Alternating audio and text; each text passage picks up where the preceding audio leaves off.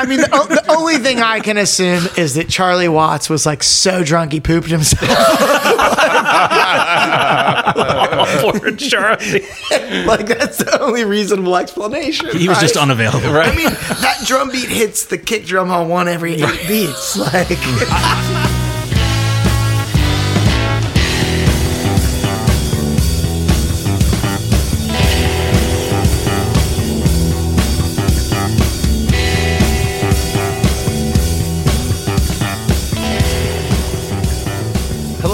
welcome to another week of 1001 Album Complaints, the show where lifelong friends and musicians get together to break down an album from Robert Dimery's 1001 albums you must hear before you die.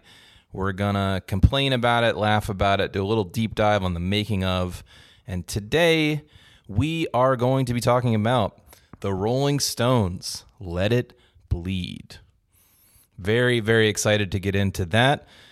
I'm going to throw it around the room shortly, but I just wanted to mention that we have a little difference in the approach today, which is that we're all staring directly at each other. Very odd. yes. You're gonna feel the anger, Yeah.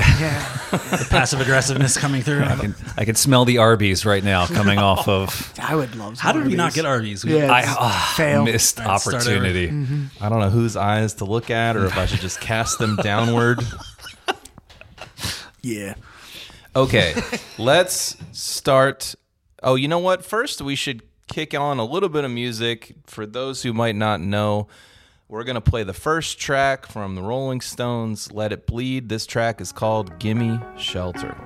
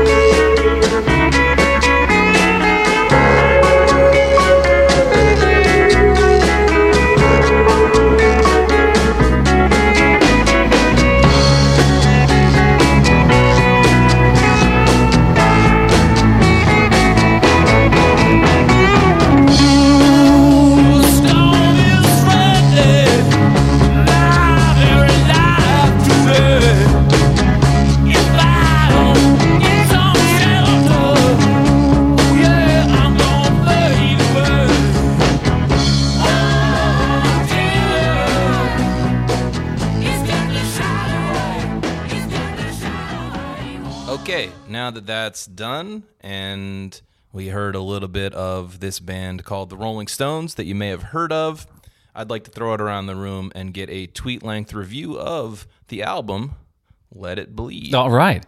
Hey, everybody, this is Adam. For the first time in like three years today, I went to Burger King and I got a double Whopper with cheese, no onions, and a large fry. when you brought us nothing. and I brought you nothing because I don't know how to interact in public with other humans. All of my social norms and etiquettes have gone out the window. But as I was eating that, I fell into like a caloric coma. And while I was in that coma, I realized that I think I do actually like Mick Jagger's voice when it's overpowered by a woman in a children's chorus. Awesome. Alan, what do you have to say? I thought we already did let it be. Oh, let it bleed. Okay, I got you. Slightly I gotcha. different. Uh, I I never understood the Beatles comparisons. Uh, I still don't, but I did think this was a uh, a fun little ride. Uh, we're going to bookmark and come come back to that.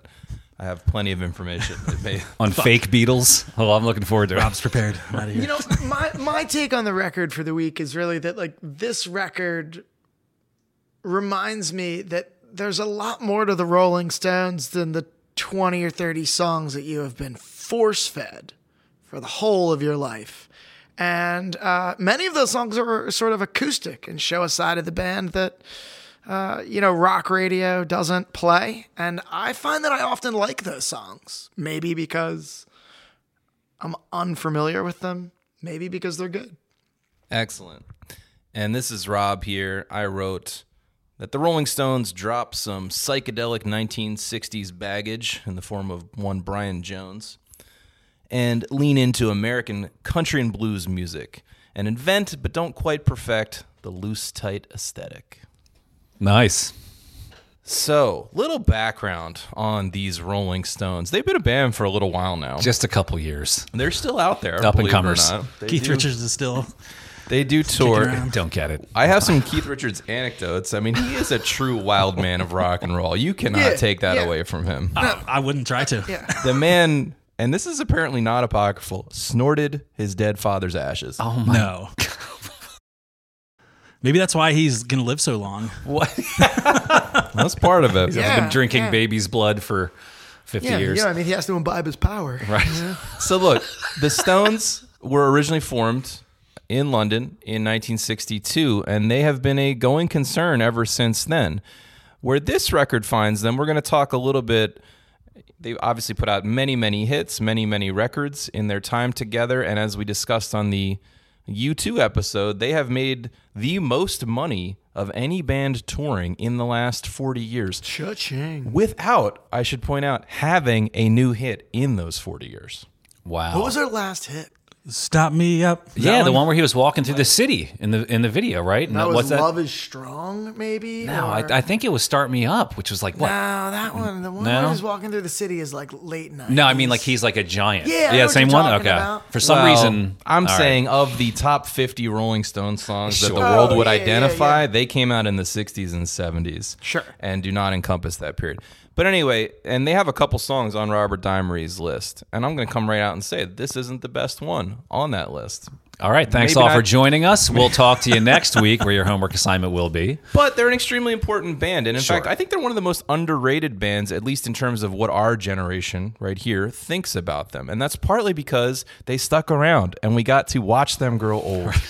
Yeah. And it uh-huh. kind of takes out the rock stardom when It you does. see, yeah, Well, they've become like kind of char- like cartoonish, I think, at this Yeah. point, and it does. You do sort of. I mean, it's in that Springsteen vein where you're you, you kind of you just laugh at him a little bit at this point. But I, I don't laugh at Springsteen ever. It's very serious. It's- we're well aware. no, no, it- it- no. It's interesting you say that because, like, I think you're sort of you've watched Billy Joel and Elton John do similar, like, victory laps. I guess I'll call them, and it is weird. They're but they're like they're playing the character of Elton John. Elton John can't be that guy anymore. Right? Yeah, feel- I, you know? I think like those the singer songwriter, the Billy Joels of the world are different than the rock stars because I also go to Aerosmith, and now when I see those guys, it's it's kind of on the not sad, but it's like. Well, maybe it is sad. It's the nostalgia that knowing that these guys were at the top of their game when I was 10 years old and I looked up to them like, "Oh my, these are these are gods on earth." And then, you know, when you, you, you pluck a god and he bleeds and you're like, "Oh, he's it's not actually a god." Now I'm seeing, you know, Just quick correction there. Aerosmith were on their first or second comeback when you were 10 years old. All right, touche. I would Yes, say yes. first come back. All right. Yeah, I kind of think a lot about uh, like so. My parents, I grew up listening to a lot of Grateful Dead unwittingly in my house because that's what my, my parents listened to, and so I like had this kind of myth, myth mythologized idea of Jerry Garcia, and then when I finally saw what he looked like when he was old and not with it, my it, my impression was not good. Yeah. and then I had to learn later on that like you know he wasn't always this. He does. He does have like a. a Santa Claus's edgy younger brother vibe, right? True story. Okay, so let but but here we have to transport ourselves back. Understanding these old bands is, is always about context, but particularly a band like the Rolling Stones, who have had so such a long career.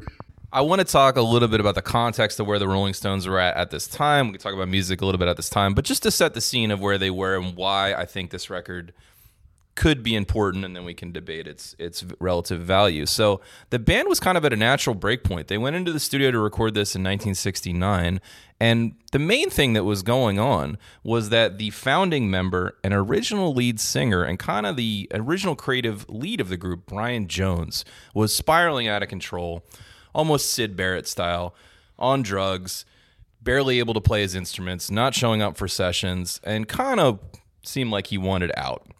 So, what happens in relatively quick succession is they fire him from the band, and a month later, he drowns in his pool. Good God. There's uh, some conspiracy theories about uh, how he drowned, by the way, but it was ruled a death by misadventure, which is a great It's a very British term, right? We've seen we've seen that before. I feel it, it, on this podcast is that British definition of death by misadventure. At a high level, can you just speculate on some of those conspiracy theories for me? Yeah, well, there was apparently a construction foreman who was on the premises while he drowned that he owed money to, who was kind of a tough guy. So that, and supposedly, this is, don't quote me on this, that that guy on his deathbed admitted to killing Brian Jones. Oh, oh, okay. wow. But the case was never reopened. It was ruled a death by misadventure, not a suicide. He was definitely had a lot of drugs in his system. And it was said that when the Rolling Stones heard about this, they're obviously very upset about it. But Keith was the first one to break the tension. They said, Hey, Brian Jones has died. And Keith said, Finally. Jesus. Because it's sad, but it's because If he they was on that path, They knew he right? was Yeah. on that path. It's almost like a relief for everybody, probably at that point. God, rip the band-aid off kind of thing. The other weird thing is that Brian Jones had bought the pool he drowned in was at the estate of A. A. Milne, the guy who wrote Winnie the Pooh. And so I'm always just, and apparently there are all these Winnie the Pooh statues, like of, of Pooh and Eeyore Oh, wow. and Piglet uh, around the pool, these big gothic statues. I just feel like that's a, it's kind of a dark It's scene. a weird. Place to take a ton of acid. Yes. right. Well, these guys definitely Or took a, a, lot great of acid. place to take a ton of acid. So Brian Jones was kind of like again, he was the founding father. He got pushed out of the way by Jagger and Richards relatively early as a front and also as the lead writers in the band. But he was considered a lot of the creative impetus behind the band, and so they were in the process of moving on from him already. But they officially fired him, and he barely appears on this record. He's credited on two of the songs, but you can they mixed him out.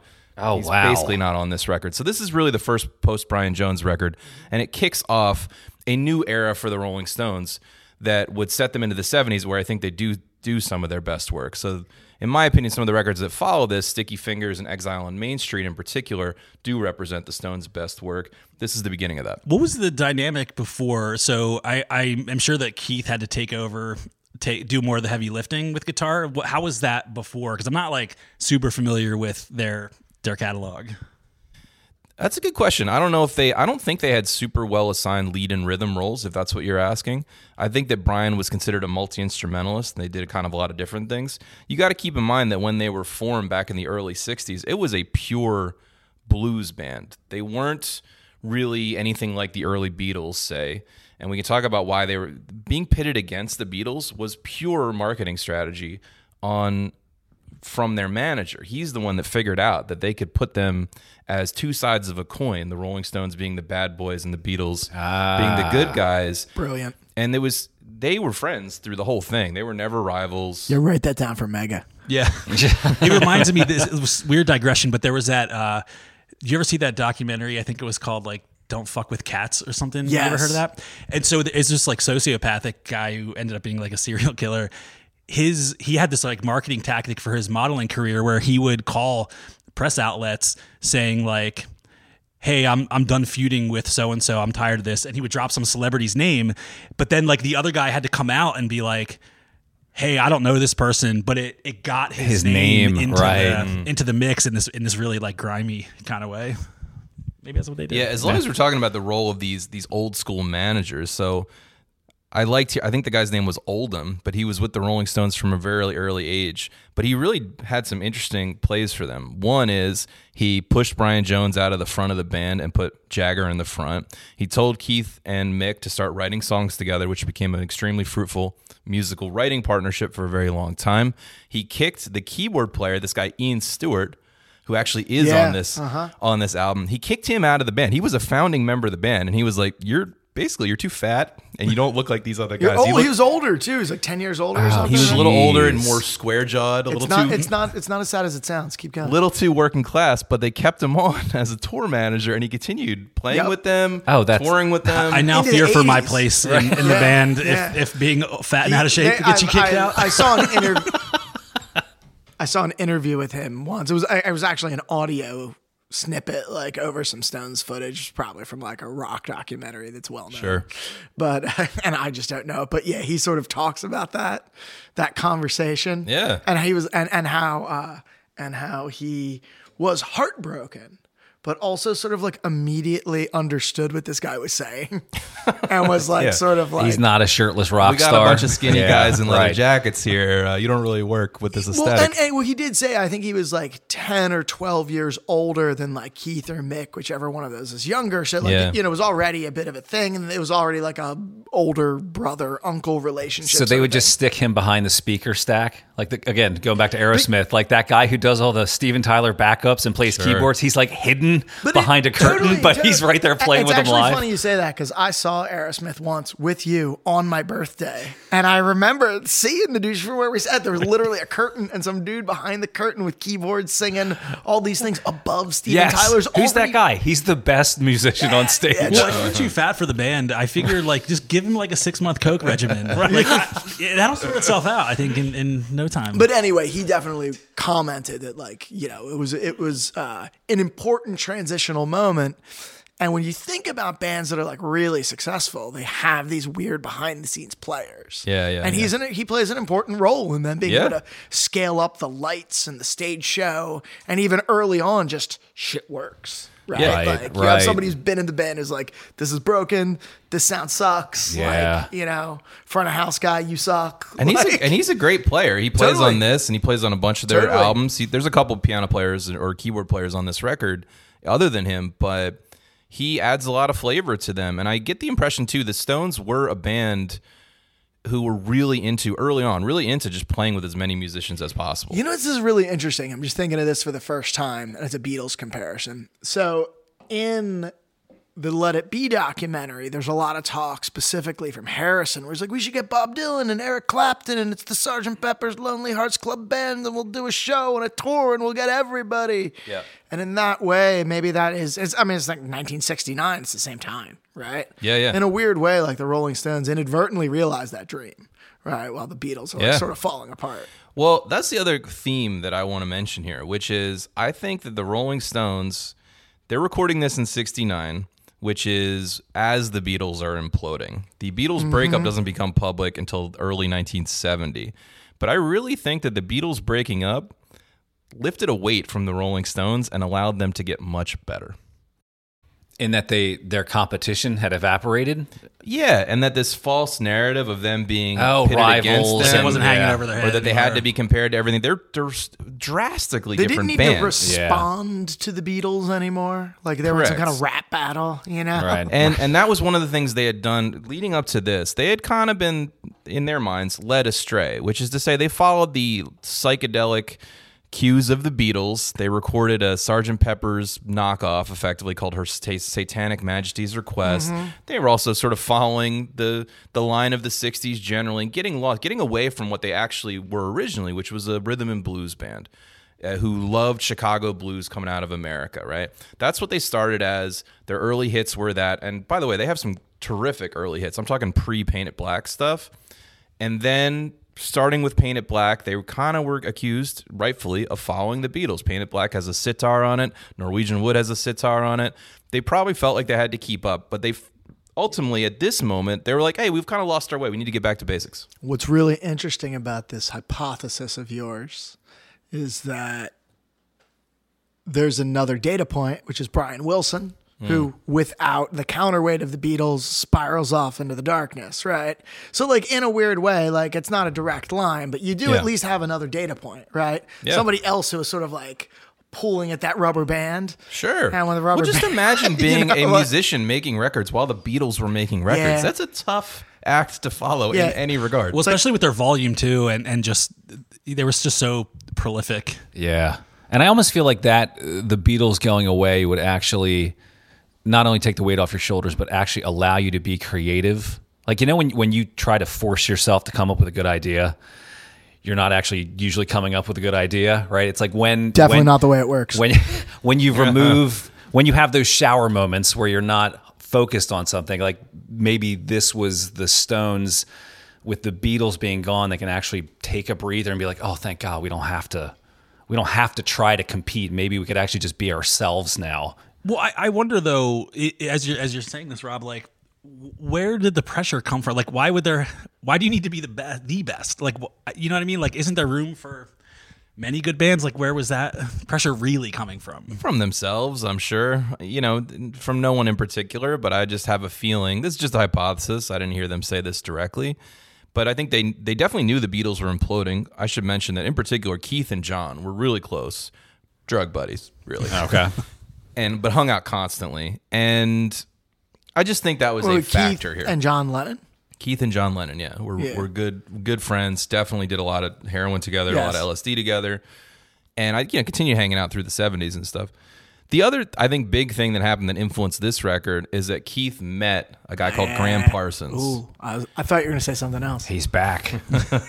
Now, I wasn't here for the Flying Burrito Brothers episode, and I have to admit, I didn't love that record either. I think you guys kind of panned it that Graham Parsons is a part of, but I do really like the Graham Parsons solo work a lot. And I think that Graham Parsons and Graham Parsons was also in the Byrds during their later years where they transitioned into more of a country rock band. And he's just cited, I think rightfully, as as an not an inventor, but certainly a popularizer of modern country rock. So anyway, Keith meets him right at the time the Byrds put out "Sweetheart of the Rodeo," which Graham Parsons was a part of. They hit it off instantly. They do lots of drugs together. Keith likes drugs. It's a common thread here. Wait a minute. Actually, the anecdote I heard is that he sees Keith, Keith goes to see the Byrds at some London club, probably expecting to hear Mr. Tambourine Man. Instead, they're this country rock, sweetheart of the rodeo type thing with Graham Parsons more having taken the creative lead. He hooks up with Graham backstage. The Byrds are about to go on a tour of South Africa, and Keith is like, "Hey, man, apartheid is a thing," and Graham Parsons like, "I've never heard of that." And then after Keith explains it to him, he's like, "That's effed up. I'm quitting the Byrds tonight," Shit. and he did. what? I remember Tom mentioning that on the, or maybe it was you Graham on Par- the that might have been Tom. on the Burrito Brothers Yeah. episode, and they thought that uh, there was also something with somebody had a crippling fear of flying, and they thought that maybe it was Graham Parsons, and he he said he didn't want to go fly to South Africa or something. Was an excuse, but Maybe. it sounds like maybe I don't know because he wanted to hang out and do but drugs doubt, with Keith Graham, Richards. Graham Parsons is a strange creative force in the late 60s, early 70s. Sure. And he makes some great stuff, even though some of it is some. I, I like this word maximalist that's been thrown around. He's Hmm. a strange sort of country rock maximalist. But his influence on the people he works with is very clear and Yeah, positive. I think he made at least one great record that I know is on the list. We'll get to it eventually. It's called The Grievous Angel or Return of the Grievous Angel, maybe. And but he, he's not only a great songwriter, but in, in this case, what he did was he really introduced Keith, or maybe reminded him of the American country tradition, records that Keith had listened to in the past, and that uh, guys like Graham Parsons and the Byrds were trying to expand beyond and get mash that up with psychedelia. And like, mm-hmm. as we've said so many times on this podcast, break away from the so-called Nashville sound right. right? And try to take Americana music and country music. So anyway, so he was a big influence. He's not actually on this record at all, but Keith did meet him kind of right before this and became felt like they were old friends immediately. He ends up playing on later Stones records. There's even a rumor, I believe not true, that he wrote the song Wild Horses. Uh, I believe it's just because he actually released it before the Stones did, but Keith did write that. So anyway, so as you can tell, right, this this record is mostly a country record, right? And I, I do want to get into how they do their guitars and stuff like that because it is they're remarkably more acoustic than you might think. I'm gonna That- drop. That's my big thing on the record. I'm gonna drop one thing on you. Surprised. You know this. It's not on this record, but you guys know the song "Jumpin' Jack Flash." of course. Yeah. There is no electric guitar in that song. Hmm. What Keith was doing. Really? Yes. So that so part of this whole thing, part of this renaissance for the Stones was Keith's renaissance with guitar, where he was looking to sound like no one else, and he f- finds open tuning, which was something blues players were using for slide. But he said, "Well, I want to use it for more than just slide," and I, c- I don't remember the whole lineage of where he took each piece from, but basically he cobbles together a version of an open G tuning and open E tunings where he doesn't use the low E string. So he's playing a five string guitar. And that is the key to like all all the Stones I, too. I, I was gonna, Wow. yeah, keep going. and that's what's on the Jumpin' Jack Flash record. The other mm-hmm. thing he was doing, experimenting with sound, is they were he loved the sound. He had this little tape machine, like tape player. Mm-hmm. So he would record the acoustic guitar, then he would play it back, and use the tape machine as an amp because if you cranked it all the way, you'd get like a little distortion, out of it. Oh. And so you're hearing like a mic'd cassette playback on Jumpin' Jack Flash and a bunch of the other tracks. Crazy. That is crazy. Yeah. Wow. I don't All even. right. I don't even want to begin to think about like how you, uh, quote unquote, set a metronome to that, and then get everybody else to like click into that. But that's a whole other like. you Rolling know. Stones don't need metronome. Yeah. That's painfully obvious in You the can second tell. version of Honky Tonk Woman. Right. Yeah. Uh, that yeah, that's that's really interesting. I, I'm familiar with the tuning, and I actually it was it was one of my primary questions about the first track on the record. Is like I, I've I've heard it referred to as the Ry Cooder tuning, Yeah. I think he um, was definitely, yeah, they, yeah, they and I- and he was an influence for sure. and I, I think he might even be on this record on a couple of tracks. Like he's in and around the band, I believe. He's Like, definitely around the band, and like Ry Cooder was playing, I think, in a band at that time with that blues guitar player Taj Mahal. Yep. Yeah. Cool. And so I think they learned from him. They hung out with him. Yeah. And again, they were just trying to dig into the old records that they loved and try to take, you know, stuff like Howlin' Wolf and Muddy Waters and kind of get Where is this to that. record recorded? Mostly at Olympic Studios in London, Okay. but they did do overdubs in LA. Mm-hmm. So let's just do a quick Stones by the numbers, and then let's go into some of the songs and we'll talk about the recording process a little bit. So I already mentioned they were formed back in 1962. This record was recorded primarily in 1969, also released at the end of 1969. The Stones continue on to today. They have a total of 30 studio albums. Nine of them went to number one. They've sold a grand total of 240 million records. This represents the eighth studio album by the band. It hit number one in the UK, but only number three in the US. Wait, this album, Yeah. number one. Wow. Number one in the In the, UK. in the UK. Okay. So Number maybe they lost the to uh, Cosmo's Factory because that was that was Well, sixty nine. that's interesting you say that because if I'm that alien landing on Earth and Rob with the CCR, you had said that this is uh, the Cosmo's Factory is what you would put in front of the aliens to say this is, you know, Yeah. a- a- American country rock or whatever it was. If I didn't know the Stones were a British band, Totally. I absolutely would have thought that this was a Oh, they- Southern rock, you know, they nailed it, predecessor. Americana. Like, yeah, I feel like yeah, they right. really- They're right. the most American. No, and they keep it going for the next three records. I don't. I don't know if it's discussed. uh, There's a there's a Rolling Stones. It might be a history of rock and roll thing. Maybe it's a Stones documentary. But there's a, there's a really nice segment that talks about the Stones trip to the U.S. where they tour through the South and they meet a lot of these blues players who are opening up for them. They sort of idolized, and the, I think it's their first trip through Muscle Shoals. Mm, and it basically just they talk a little bit about basically just being able to bond with these black musicians who are all caught up in the civil rights movement along with just like the friction back and forth like just with white people in America at the time and how like it seemed very clear to the Stones and very clear to the musicians that like they didn't live in that culture and they were able to just like immediately submerge themselves in just like friendship and music and like what a what a important trip that was for the band. It's just a, it's a cool.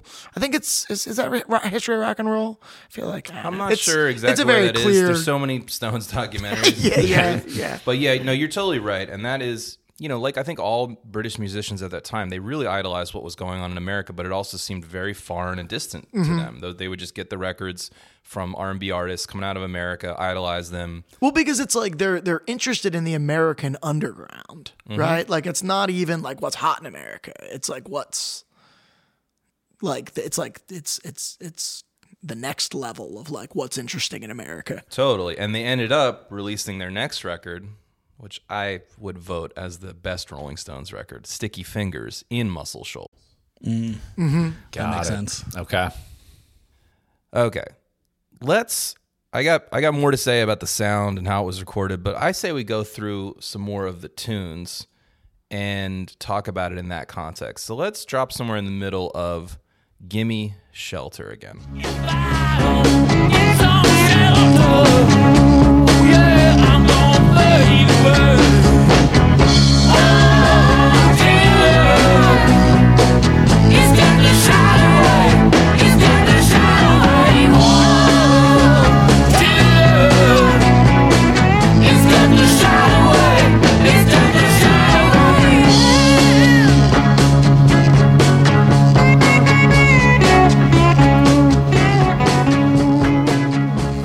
Adam, lay it on me, buddy. This song sounds like it was recorded in a different studio by a different band 10 years after everything else on the album. so I was really confused. Not confused, but it gave me a false sense of what the rest of the album was going to be because everyone and their mother knows this song. It is a great song. I mean, a remarkable song. Uh, but I just in comparison to the rest of the tunes, uh, it just felt really out of place, just from a production standpoint and even a composition standpoint. A standout song, but just didn't match the rest of the album. But yeah, I love this tune. So I wrote two words: Sonic Alchemy. I think this is one of the best produced tracks by this band, certainly ever. And with so many of these interlocking parts, 100% vibe, right? They nailed it. It's a super successful song. We've all heard it. We've used it similar to those Creedence songs to just five seconds of this song puts you in a mood, puts you in a decade. It's stormy. It's great. But to Adam's point, yeah, I totally agree. I, I do think there are some sister arrangements of this on the album. And I kind of noticed that more when I gave it a deep listen and listened to some of the deeper cuts. that We'll talk about them on our on our focus list, but none as successful as this, certainly. So they were very smart to put this first.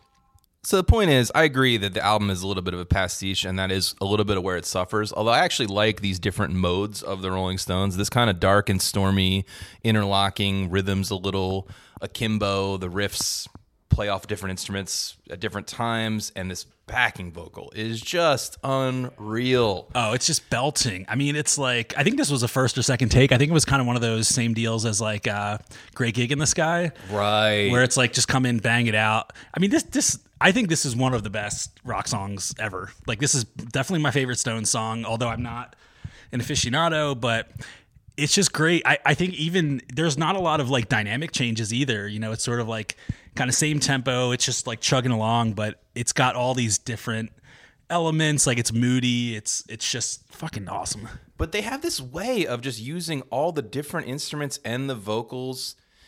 Let me just say, in general, the through line with the Rolling Stones is that they always sound like they're kind of improvising and might fall apart at any moment. Yeah, yeah, the, yeah. the, uh-huh. the wheels could come off The at band, any the moment. band is the same way. Yeah, and that's there's not a lot of other bands that, that do that That's the, effectively. that's the loose, tight aesthetic. Uh-huh, yeah, right? totally. It kind of Yep. feels like the wheels might come off, but they're actually in tight control. totally. And I think they even structure the songs that way. There's nothing strum. There's no strumming on a song like this. It's all these little pieces of things. And in a broader way, this is clearly like a thought that is being had by many, right? At this time, Let It Be is sort of the same vibe, right? Sort of loose, tight. Um, the band. I mean, all the Motown stuff is like that, but I would, I would hypothesize that what you see in the Stones and the Beatles and the band is maybe not the band as much, but at least the Stones and the Beatles a bit of a response to that, to what's coming out of Motown and like that pocket, right? Yeah, it's it. I feel like I've seen this in so many movies too, where it just sets like a mood. Like specifically thinking of uh, that Goodfellas scene where Ray Liotta's told, you know, hey, no, no, no dealing coke, and then it just cuts to this montage of them doing and selling like insane amounts of coke, and it runs through this song for a few minutes, and it's just perfect. So, so let me talk about this song for a second because my instant reaction to the song popping on is a little different. Like my instant reaction to it coming on is, "Oh God, not again!" right? And that's like not the song's fault. That's not the Rolling Stones' fault. But I mean, just after you know, forty plus years of just being Classic inundated, yeah, yeah, exactly. yeah, You know, there's other Stones songs I feel the same way about. One, of, one of which we'll probably talk about in Yeah. 15 minutes. Well, the, one, the one that I really think of is actually a terrible Stones song, which is "Shattered," which I know ah, you ah. love, but like, stand that. That's tune. trash. That's All not trash. yeah, yeah. But you know, it's like so. so my, my Sorry. so bad. so my initial instinct is like, oh no. But as I listen, like it really does just pull you in. Like it has that guitar, like the the tremmy one, you know, that is sort of like I'll Sounds call- like he's like plucking it too. Yeah, that- totally. And I'll, Yeah. I'm gonna guess that's the Keith Richards like Ry Cooder like tuning Style. guitar. Oh, The ryth- tuning, rhythm right. guitar is in open E. yeah, And the lead's in standard. And I think it's all played by Keith in this case. yeah, it's cool. It's very cool. Yeah, to me, this doesn't, even though I've heard it a million times, and I should mention the vocalist we just mentioned, Merry Clayton, the background vocalist. Two things about her. One is, yeah, she was called in last minute, uh, a nighttime session, and banged this out in a couple takes. And that was done in LA months after they recorded this take. So just imagine for a Wow. second this track without that. Like they were they had the rest of the band and they were like it's missing something. It's a song, but and they were right. wow. Well, when she comes in too, it sounds like the song is really peaking, and you expect like this is okay. This And is she like, just starts blast. but then it cuts back in. Like it's right. It So- does come back. Yeah. So think about the fact that she wasn't in it initially, and then go to 243. There's a long musical break from when it was recorded with the band, and then Merry Clayton comes in and just fills it out masterfully and carries you through to the next part.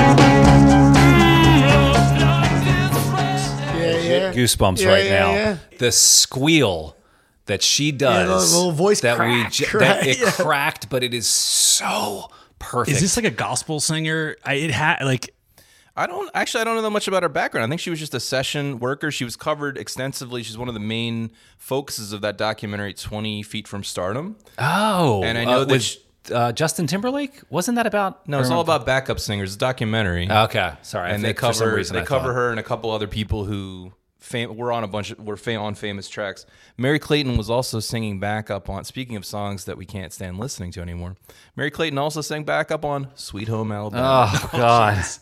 I, I almost mentioned Sweet, Alabama, Sweet Home Alabama syndrome with this But song, to, Yeah. but, but to me, why it doesn't fall into that, partly it's because there is no discernible chorus. Really, Mm-hmm. it has a longer, expansive format that I can kind of just relax into and forget I'm listening to. it's funny that you mentioned that because it, I, I have not had that effect that the Sweet Home Alabama Tom you know American Girl effect where like or the you know the, those CCR songs where you're just like oh god it feels fresh to me every time I listen to it and it is all over the place but there's something about it that really it's there's something just novel that doesn't I, it, I, it never feels like oversaturated to me That makes sense. I they're like Pink Floyd songs and Beatles songs that you know the first couple notes always like it, it always feels like the first time. You know, and like that's cool. feels I- like the very first time. Can we drop that in here? Never mind. oh it's in I have to agree. I think the song is great. I, I don't get tired of it, and it is partially because nothing else sounds like it, which is a is a real rarity on this earth. So, good, good job. Okay, let's have our conversation take a turn Why, why would you say that, Rob? and go to speaking of Alabama and go to the track "Country Honk."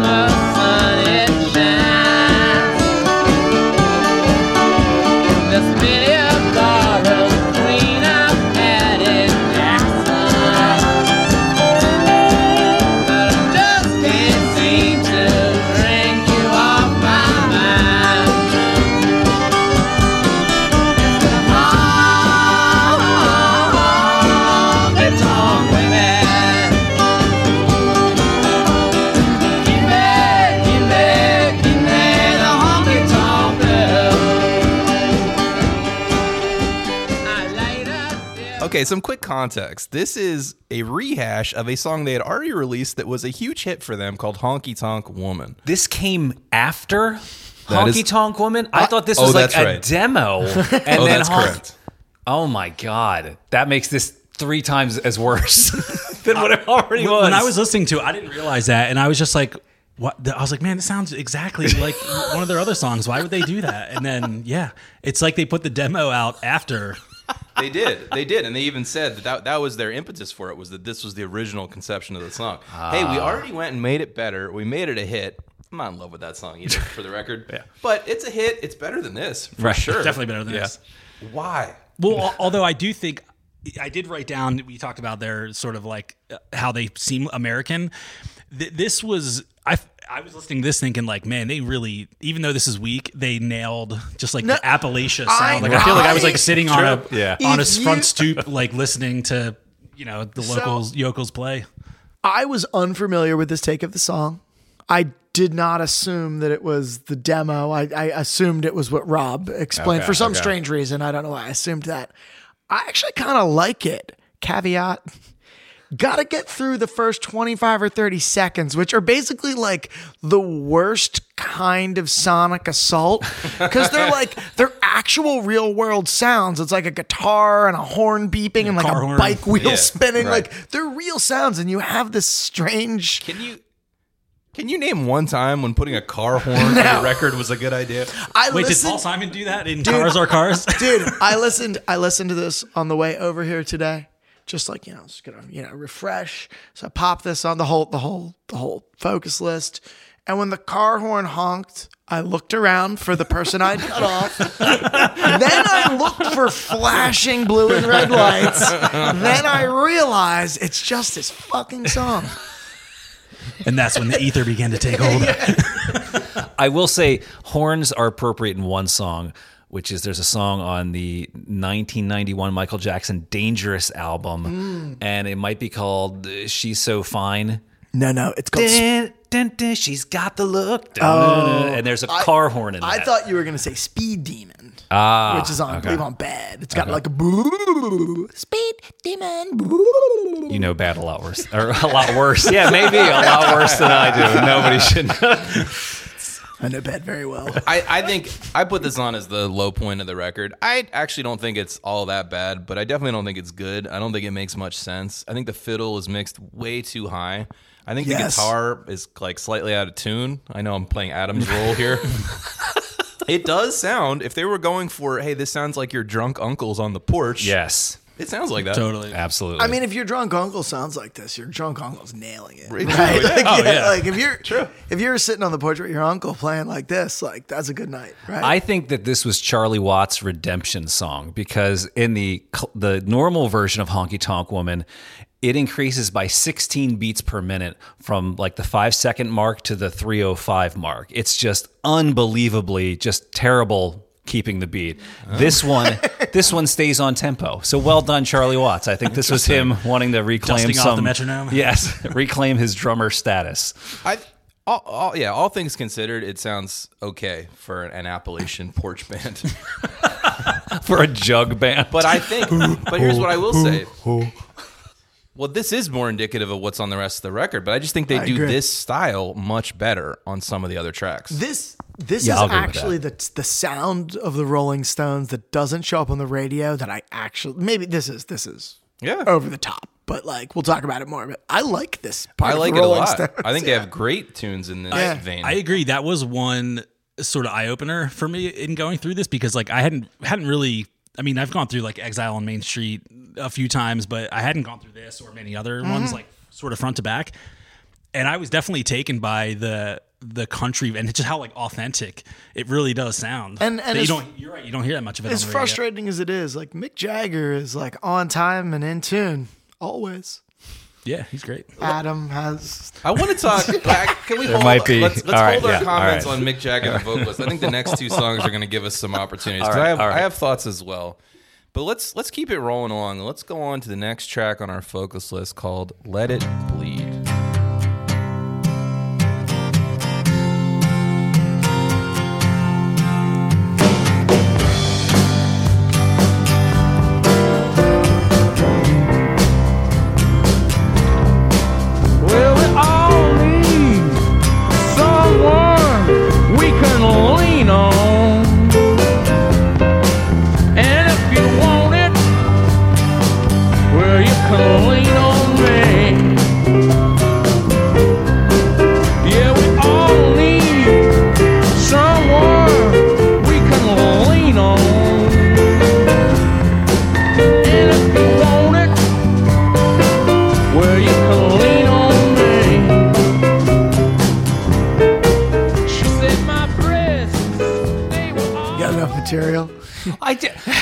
Slow down the track or did he You know.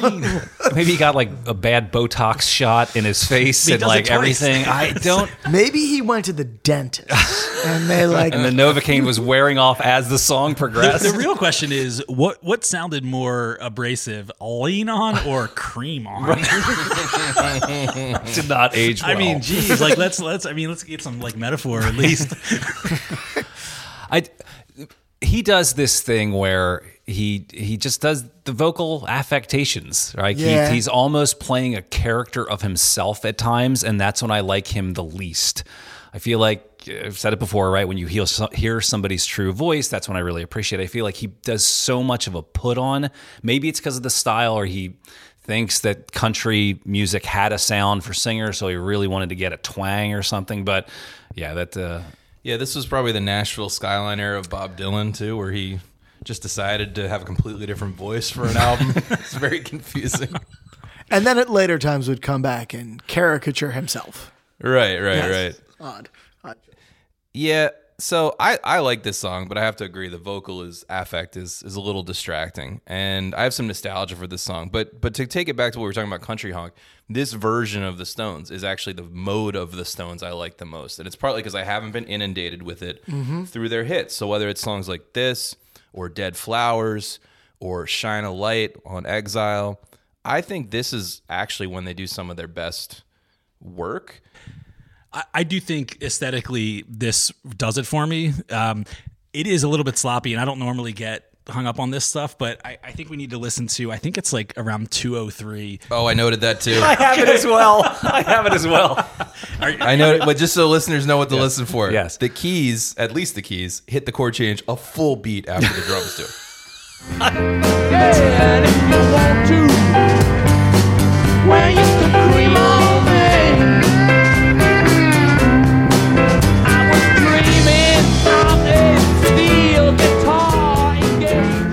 they, somehow all managed to be surprised by that change in a in a like, in a fuck it, we twelve bar blues song. Well, I didn't know it was going to the four God, right what there. a fucking sonic collision. There's no time. There's no time. Well, these guys, listen, these guys definitely weren't Steely Dan in there pouring over everything.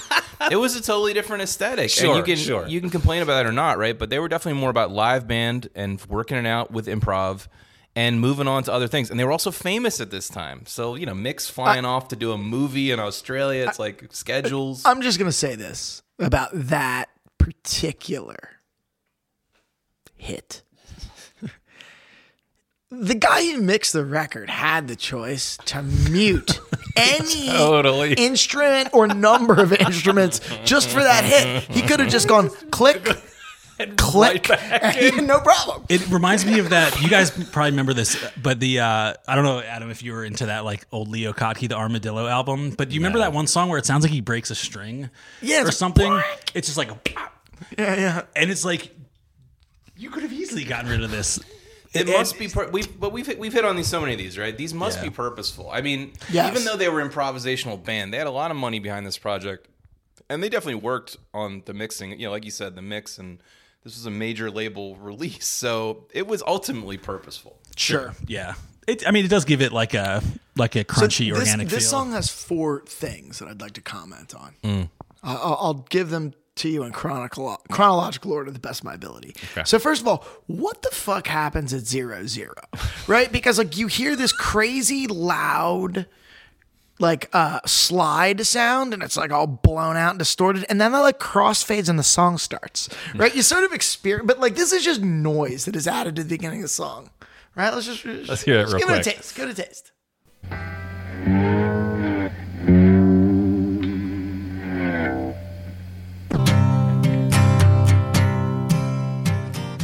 right? Like you hear it fade out. Number two, the next four or five seconds of this song is just night moves. Like Bob Seger just stole second seven to ten and turned it into night moves. That's awesome. I never thought of that, and I love night moves too. Me too. I love night moves. They steal like an artist, right? The- the other two things are things that actually happen on Gimme Shelter as well. There's this like signature Rolling Stones drum sound. I don't know how they make this happen, but it's like they choose when the reverb triggers on the snare drum. It's like sometimes when he hits the snare drum just so hard, the reverb triggers. It's really prominent on Paint It Black, where it's like, Yes. right? But you actually hear a subtler version of that all over this record. It's really cool. Um, I'll have to go back and re-listen. So, so the, we should mention we haven't talked about the producer of this record. A guy's called Jimmy Miller, and he is a drummer. Cool. okay. The drums sound great. Yeah, they do. The other the other thing, it's kind of in the same ballpark, but you know, there's something there. There's something about the way they mix the bass with the piano. Where just uh, like piano plays a lot of like low left hand sort of stuff. And there's just something with the way it like overdrives together that is I think this piano part is Great. really cool. Great, it's really, really cool. great. Yeah, Yeah, this is that guy Ian Stewart playing Yeah. piano, and it has a real cool New Orleans jazz kind of vibe. Uh, the thing that I like about it, well, not about it the most, but I, I just think is sonic alchemy, right? Is there, yeah, there's something in the left hand of the piano and the way it interacts with the bass and the way it's mixed and it just like distorts. Gimme Shelter has the Yeah, really uh-huh. low end piano as well on the hits. Don't don't don't Totally. don't don't. It's very heavy But like, piano. there's It's something cool. about the way it hits where like it, it, it, it's not blown out, but it's still blown out. I feel you. Does that make any sense? I just want to comment that it doesn't read this way to me now, but when I was 15, when I first heard this song, I thought it was extremely subversive. They're talking about coke, they're talking about sex. I'm just trying to put myself in the mindset of the actual record buying public that was consuming this at the time. And I think it was they were playing up that kind of bad Pushing- boy yeah, image. pushing it, yeah. And Yep. you know, they knew when to lean into it, right? Even though it was Mm-hmm. a construct. Well, I think Mick Jagger's always had that like sort of sex symbol, you know, kind of vibe, and I think that that tracks for sure. Which was still kind of new in 69, 70, right? Like it wasn't necessarily as overt as it is nowadays. That that was still naughty. They might have been banning, you know, album. Well, what was it? Let's spend the night together. When was that? Like he was. They were on Sullivan. Like And, 65. okay, that was a little right? earlier, but little still, earlier, yeah. yeah. All right. But still, like they're they're still you know they're leaning into the the trope. The sex, drugs, and rock and roll. Well done. This is a fun little factoid, but did y'all know that the Stones' second number one single was a Lennon McCartney song? No. Really? I Want to Be Your Man? They covered that? They were the first to release it. in What? fact. Really? Yeah, this manager that I said was always uh, arranging things behind the scenes convinced Lennon and McCartney to stop by the studio. This is in the early 60s and give them, and they gave them that song, and they released it first. It went to number one. Beatles recorded it later. Wow. Okay. No idea. What is that? That's on like not. Meet the Beatles. I It's mean, on me. I was gonna say or what's it's the one of right the after- like yeah, first yeah, couple. Yeah, yeah, yeah. Early. yeah. I think that's the one that Springsteen did with uh, McCartney at his like 80th birthday show. I thought you meant Springsteen was in the studio as like a negative four year old. No, no, actually, actually, no. Like, let's, yeah, like let's let's just like let's just like let's just get some more bad blood going. So uh, on, uh, it's like two or three days before McCartney's 80th birthday, he plays in. Uh, in Jersey, North Jersey, right at like uh, East Rutherford, right wherever like the Giants and Jets used to play.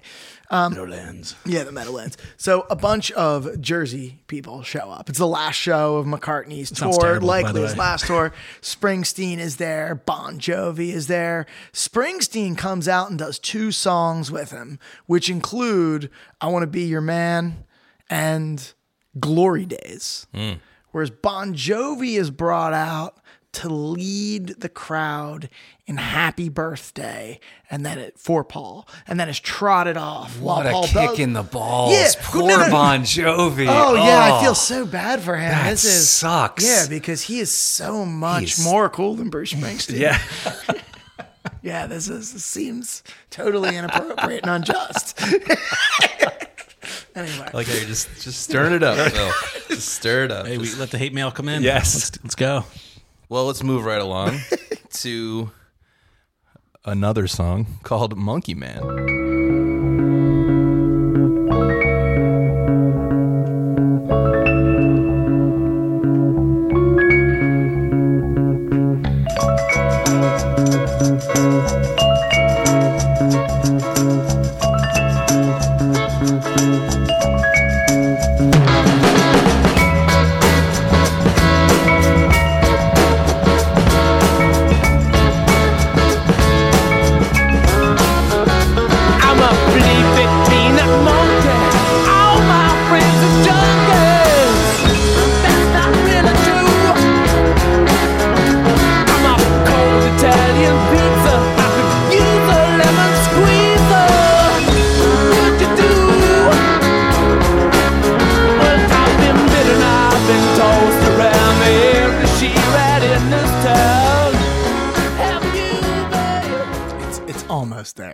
It's like the, the beginning is like it's almost like an air song, and then that attitude guitar comes in, and you're like, it's not an air song, and then it's all downhill from there. Dude, right? it grooves so hard for the first like five seconds. Like when I was listening to this, I was like, yes. And I was like, oh wait. And at fuck. the four minute mark, double bucket, double bucket. Okay, Keith. And then what feels like the eight minute mark, it's more. I'm still a booking. Okay, Keith. I listen. I I ultimately like the song, but I think the vocal is completely ridiculous. I agree. And let's talk about Mick the vocalist for a second. I was tempted to put Midnight Rambler, which is also on this album, on our list. It's not, but Mick is not an amazing rock vocalist in the in the tradition of the ones we've we've spoken about. The John Fogerty's. Who else is a great rock? Mercury. The Freddie Freddie Mercury's, the Robert Plants of the world. Yeah, yeah. He ain't that. He ain't that. But I do think he has something else going on. Absolutely. Right? And so he's Mm-hmm. he's I think and in interviews they say he's got a real obviously he's got a stage persona because he's in the most successful stage band of the last 40 years. Yes, he's got a vibe for sure. But they were saying that he is really good at playing off what the band is doing, improvising, finding places to get the melodies in, and he did write a lot of the material with with Jag uh, with Richards, and they had a fluid kind of back and forth. So I just I just wanted to like set the tone, but I think this is an example of. Here, here's one more thought to set you guys up. The Rolling Stones are about excess. And this song is a good example of that, especially vocally. But I think they were trying, they were close to trying to get a sister song to Gimme Shelter. It had some of those dark and stormy absolutely. vibes. Yeah, Well, yeah. I mean, Yeah, the that's a good lyrics too. I mean, I'm like cold Italian pizza or something. they start talking about eggs. Like what? What are we doing here? These are these are these are proto lyrics. So here's the way that works, right? lyrics, I like can, that. You can kind of like feel the way the word should come out of your mouth. Like you can like feel the pocket, so you like freestyle that, and then generally you go back and you write words. I feel like And that, it feels like I feel like that was like Trey Trey Anastasio's thing, right? Which is like the Yeah, yeah. sound of the words But I, is what's yeah, going to fit think, in, but and then I it's think just like I think there's more even like Paul McCartney and like scrambled eggs, like you know, like you know, there's there's a lot of stories of this. Really important. You go back and write the words. really important step, like essential step. I was also hoping that. Are you familiar with the uh, Toots and the Maytals song "Monkey Man"? That Amy Winehouse actually used to cover. It. What's funny is I saw that and was like, "Oh shit, is this like a cover of that re- old reggae song?" So I went and looked it up. I mean, it's obviously not the same song, but that was also released in 1969. Another song called "Monkey Man," which is wild to me. Hmm. Yeah. Yeah, as, as much as I crap on Mick Jagger, at the end of the day, I mean, he's he's a bona fide rock star. Yep. It's like I can't take anything away from the guy's stage presence. I've never seen them live. I would love to see them live, although now maybe Yeah, maybe not. It's it's on on, on the outskirts there.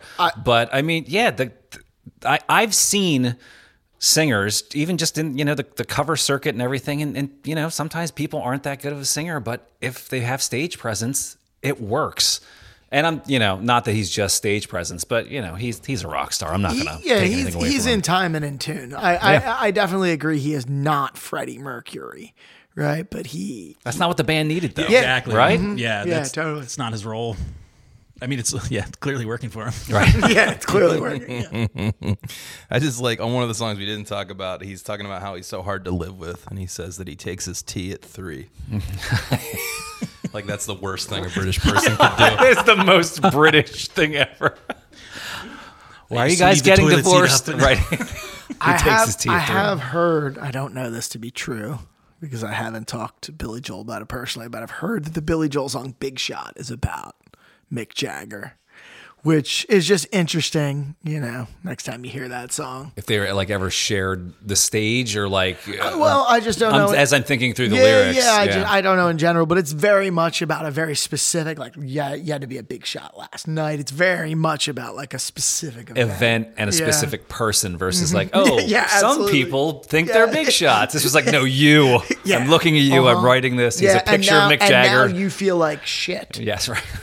the next day. And if you're big time in Billy I Joel, don't man, care. that's uh, Yeah, right. that's that's some heft right there. Okay, I think we said enough about Monkey Man. Let's roll along to the last track on the album and the last song that we're going to talk about today, which is "You Can't Always Get What You Want."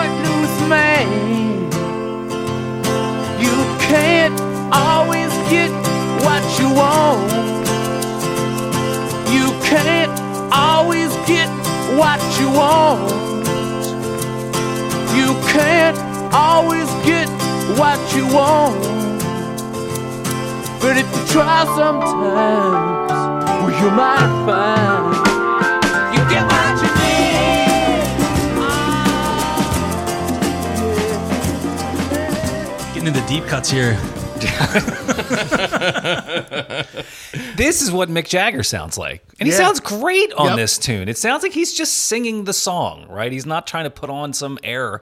Uh, so, yeah, and yeah, this is one of the best songs. I also love the pronunciation of "get" as a "get." It's I don't know why. It's just like he just really uh, nails it. That's funny you mentioned that because when they uh, enlisted the, I believe it is a 60 person all adult Bach, London Bach choir.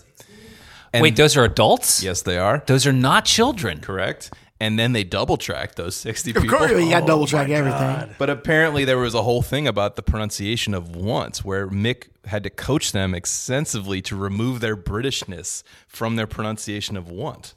Which would have been the way he does it, which is war. It just made me What think rhymes with because that? get is kind of like an Americanism. yeah, right, right. Yeah.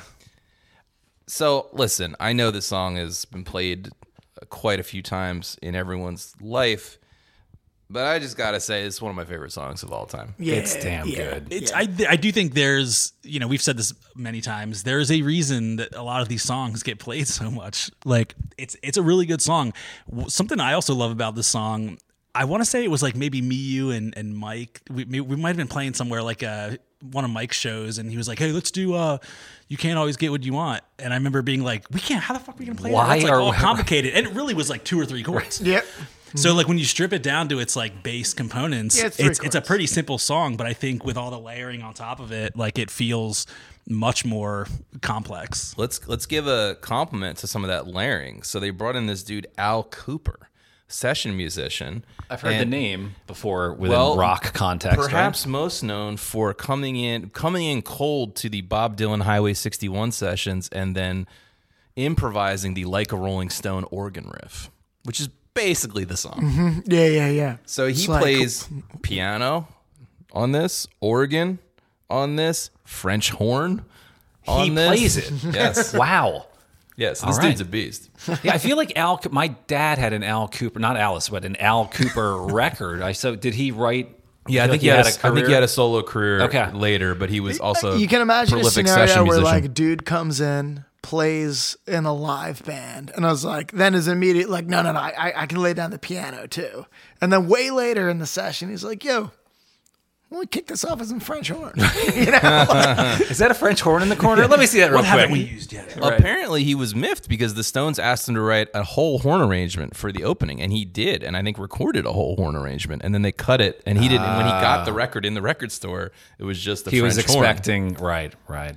Yeah, another little tidbit about this one, and we can listen again to figure out how this works. But Jimmy Miller, the producer, ended up playing drums because Charlie Watts couldn't handle it. Oh, Couldn't handle what? I don't know. I don't know. I don't know, but apparently Charlie Watts was trying to play the beat, and they were like trying to coach him to the right Wait, beat. are there drums in this song? Now that I think, about it?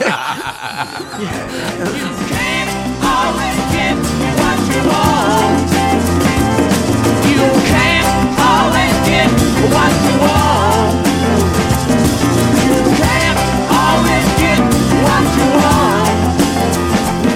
But if you try sometimes, well, you just might find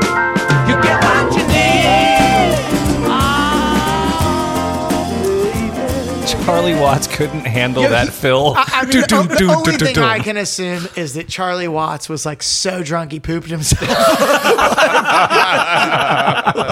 Poor Charlie. like that's the only reasonable explanation. He was just unavailable. right? unavailable. I mean, that drum beat hits the kick drum on one every eight beats. Like, I will say it is definitely not a complicated beat, but I, there is a certain feel to it. I'm not saying Yeah, it's hard, sure, but yeah. there there is it's it's sort of like sits behind the beat a little bit. I mean, maybe in a different way. Like, Yeah. you know, maybe in a different way. Charlie Watts sat out a couple of takes just because, you know, and like the one that made the record was a different take. You know, maybe it was like a low ego call. He's like, nah, the good take is the one that like I was changing my pants to. He might have just been checked out and said like, "You do it." Yeah. After yeah. after so much coaching from the booth, like, how about you do it? All right, you know what? Screw okay. it. plenty, plenty of coke back there for me to do. This song does one of the best crescendos and outros. Is that a lot of times the mantra of just start throwing instruments at it to make it feel big. They do that, but it works. At the very end, it's like the choir comes back in. The, there's might even be like bongos that start doing more, Yes. and it's just this beautiful cacophony that eventually hits a peak and then it slowly fades as the track fades, and it is just fantastic. Well, and it's a great album closer too. Yes. Yeah. So that's what to me what justifies the long choir intro is the fact that they do bring it back because it is a little much, and radio stations often cut that intro. But the fact that they bring it back at the end. Also, I wanted to mention I don't have a timestamp, but I'm sure we can find it. I think there's also some good arrangement restraint being used here, where it feels like the song kind of ramps up to a, a peak, and then you're kind of gravity falling down like a roller coaster back into the pit.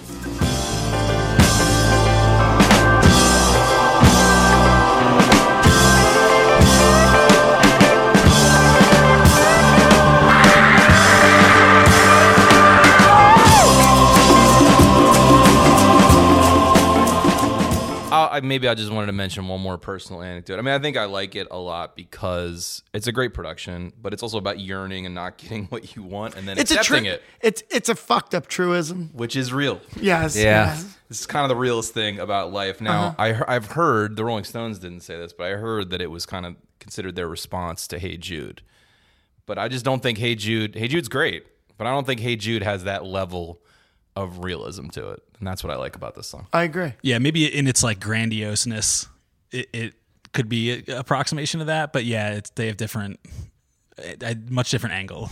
You know, before we close it out, also I wanted to mention we didn't talk about the title and its relationship to the Beatles, other than Alan's quick throwaway joke. Because there's a, to me there's a little there's a little bit of a mystery here. That was a closer. What are you Yeah, talking come on, I've been working on that one for weeks. Which is I don't think they were aware of the song "Let It Be" when they titled it this, oh. because You're it right, wasn't that out wouldn't- yet. So if they knew about it, it would have only been through their friendship with the Beatles. So it is possible. But the story they always give is about some some time in the where the control booth was telling Keith to keep playing the acoustic guitar, and he literally was bleeding from his fingers, and he said, "Let it bleed." So, but it's a, it's a little it's a little confusing to put together. I tried to construct a timeline. They definitely titled it this before "Let It Be" came out into the world, but he was drug buddies with John Lennon, so it is possible. I just don't know. That would be I, that would be supremely weak to do that. I feel like that intentionally. Like it's I, I'm trying to think if if, if like a friend was band was like, hey, we're doing this album. Here's what it's called, and I was just like, hey, let me rip that off wholesale. I'm starting a few band called. Sega. So screw you guys. Can we still have the logo? right? yeah, so I don't think they did that, but that was a I mean that was a conce- misconception I had then for a long time that it was just a direct riff on that, but the timeline just doesn't support that. Yeah, I can see that. What do you think George Tsoukalos thinks about this? Who?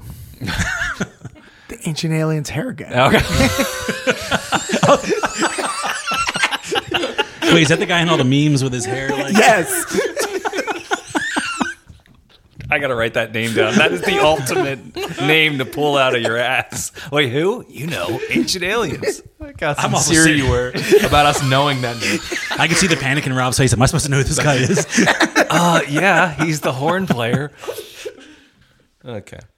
Well, I think that's all for Let It Bleed. I think all that remains now is for us to inscribe our official votes into the record books for time in memoriam for all posterity until the aliens come to our ruined society and look over these scrolls and judge us accordingly. Gold plates, Doug. We got to print gold plates. Keep talking about this. Is Let It Bleed a must listen album before you die, Adam? a couple thoughts here. So, similarly, how they said that Sparks was the best British band to come out of America, I can kind of see a world where the Rolling Stones were the best American band to come out of England uh, based on this album.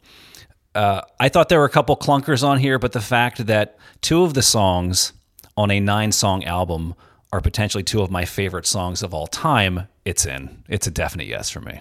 Yeah, th- this is an easy yes for me as well. Um, I, I think this, for me, sort of starts a period of the Rolling Stones career where I, I sort of love all of the B sides. I, I and maybe that also speaks to how popular the Stones were. That I'm so sick of the A sides because like the radio has just force fed them to me my whole life. That's not the Rolling Stones' fault right? Maybe it is, but like I'll give them a, a pass. So th- this is a yes for me. Um, and I, I, I, as much as I actually feel very conflicted about the Rolling Stones, but this is a, this is a yes. Yeah, I mean, same here. Definitely yes. It's a it's a bit of a spam sandwich a little bit where it's sort of bookended with some great songs in the middle is you know all right I, I think there's there's some good there's some not so good but it's great definitely listen to it you already have listened to the great songs but uh, do it again I like diving into the deep cuts, the Rolling Stones. It's a definite yes for me because the reasons described. It has two absolute world class production songs on it, at least. And I think the other songs are actually quite good. I enjoyed listening to the lesser known tunes this week for the most part. And it kicks off, as Phil said, it kicks off an era of the Rolling Stones that I really like. Now, I don't think this is the best Rolling Stones album. In fact, I don't even, this might be number three, maybe. So they do have a lot of great material. I feel it's part of my job to bring them back into our generation's consciousness. Okay, we're gonna round it. I guess all that remains. So you're on the list, Rolling Stones. One more accolade to add to your your your your drug basket. they've been waiting 40 years of touring Yes. 50 years or 60 I don't even know what the hell it is to just for that just for that accolade They've Yeah, been yeah. they've been a band for almost no for sixty years. Yeah, yeah, it would be his 60 year anniversary. Is Charlie Watts still alive? No, he just died. Okay, all right, all right. I mean if you start with 40 and have to keep going up in 50 60 I don't know Okay. All that remains, I believe, is for us to talk about what we're going to be listening to next week. So we're gonna give ye old Albinator with an E at the end a spin and find out what we shall be listening to. Drum roll up, please.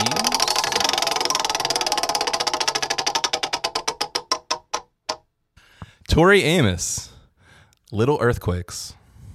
uh, it's a departure that's a I've never listened to a Tori Amos album. I have. Just no no specific reason. Just never uh, was in my purview.